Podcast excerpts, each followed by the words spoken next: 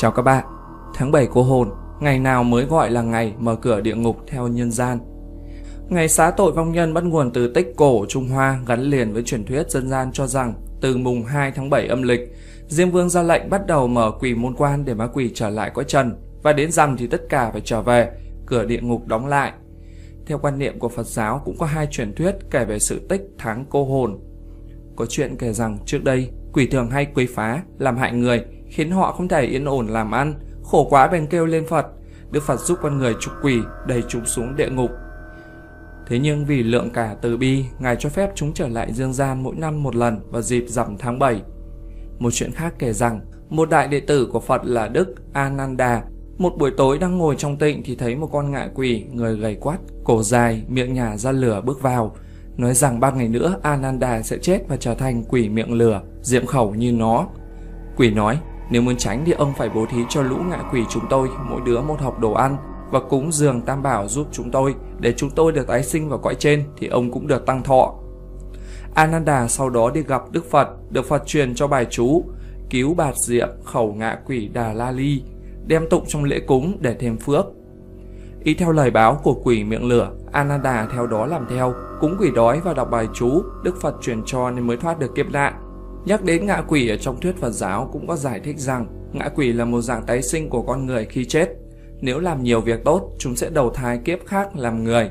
Ngược lại, nếu làm điều xấu, tùy theo mức độ mà chúng sẽ bị đẩy xuống địa ngục, nhẹ hơn thì đầu thai làm súc sinh, và nhẹ nhất làm ngạ quỷ. Do đó, vào tháng 7 âm lịch, người ta quan niệm trên dương thế có rất nhiều quỷ đói nên phải cúng cháo, gạo, muối hối lộ cho chúng để chúng không quấy nhiễu cuộc sống bình thường. Thậm chí nhiều nơi người ta còn gọi quỷ đói là người anh em tốt, thần cửa sau để lấy lòng những linh hồn quỷ này. Ngoài ra mọi người còn tránh cho trẻ nhỏ hay người yêu bóng vía ra đường, sợ quỷ bắt mất, đồng thời làm các phép trừ quỷ như rắc vôi bột, treo vài nhánh tỏi trước nhà, không chỉ nhằm mục đích tránh bị quấy phá Lễ xá tội vong nhân còn là việc làm mang tính nhân văn cao, bởi đây là dịp giúp những linh hồn lạc lối, không nơi nương tựa một ngày được tưởng nhớ, biết đến. Con người dù đã gây ra những tội ác gì thì trong quá trình chịu trừng phạt, quả báo cũng có một ngày được xá tội, kết thúc mọi đau khổ. Văn cúng của lễ này thường dùng bài Văn tế thập loại chúng sinh của Nguyễn Du. Bài văn này có tên là Chiêu hồn thập loại chúng sinh. Nội dung của bài văn đã thể hiện sự kết hợp giữa giá trị nhân văn cao cả của người Việt với văn hóa Phật giáo, Điều này được thể hiện rõ nhất ở các câu từ câu 157 đến hết bài, câu 184. Kiếp phù sinh như hình, như ảnh, có chữ rằng vạn cảnh dài không, ai ai lấy Phật làm lòng, tự nhiên siêu thoát khỏi trong luân hồi. Lễ Vu Lan Bảo Hiếu còn được gọi là lễ Vu Lan Bồn, là một trong những lễ vô cùng quan trọng của Phật giáo cũng diễn ra trong tháng 7. Trong Phật giáo lễ này có vai trò hết sức quan trọng bởi nó thể hiện một trong tứ đại trọng ân của nhà Phật. Một, ân cha mẹ, 2. Ân tam bảo sư trưởng 3. Ân quốc gia xã hội 4. Ân chúng sinh vạn loại Ân cha mẹ là ân đầu tiên trong tứ ân Cha mẹ ở đây không phải chỉ là người sinh thành ra mình mà còn có thể hiểu là chúng sinh Bởi khi còn tại thế, một lần trên đường đi thuyết giáo Đức Thích Ca Mâu Ni gặp một đống xương khô, người đã quỳ xuống bái và người đã giải thích cho các đệ tử rằng biết đâu người này kiếp trước chính là cha mẹ ta.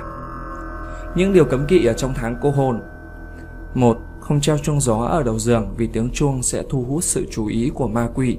Khi ngủ sẽ dễ bị chúng xâm nhập, quấy phá. 2. Người yêu bóng vía không nên đi chơi đêm vào tháng này, nếu không sẽ dễ gặp điều không may. 3. Không được nhổ lông chân vào ngày này, vì dân gian cho rằng một sợi lông chân quản ba con quỷ, người càng có nhiều lông chân thì ma quỷ càng ít dám đến gần. 4. Không tùy tiện đốt giấy, vàng mã vì như vậy sẽ khiến ma quỷ bu đến. 5. Không ăn vụng đồ cúng vì đó là đồ dành cho ma quỷ. Nếu chơi cúng và cầu xin mà lấy ăn sẽ rước tai họa vào mình. 6. Không phơi quần áo vào ban đêm vì ma quỷ thấy sẽ mượn và để lại quỷ khí ở trong bộ quần áo này. 7. Những người khi chơi đêm không được déo gọi tên nhau, nếu không ma quỷ sẽ ghi nhớ tên người được gọi, đó là điểm xấu. 8. Không nên bơi lội vì ma quỷ cũng đùa với bạn, nếu không cẩn thận, bạn sẽ bị chúng làm cho trẹo chân. 9. Không hù dọa người khác khiến họ giật mình, hồn bay phách lạc, dễ bị ma quỷ xâm nhập. 10. Cây đa trước nhà là nơi hội tụ âm khí, ma quỷ rất thích những chỗ như vậy, cho nên kỵ, đứng, nằm ngồi trốn ở đó. 11. Không nên thức quá khuya, vì như vậy tinh thần sẽ hao tổn suy nhược, dễ nhiễm quỷ khí. 12. Nơi góc tường xó tối là những nơi ma quỷ thường tụ tập nghỉ ngơi, không nên đến gần những chỗ ấy.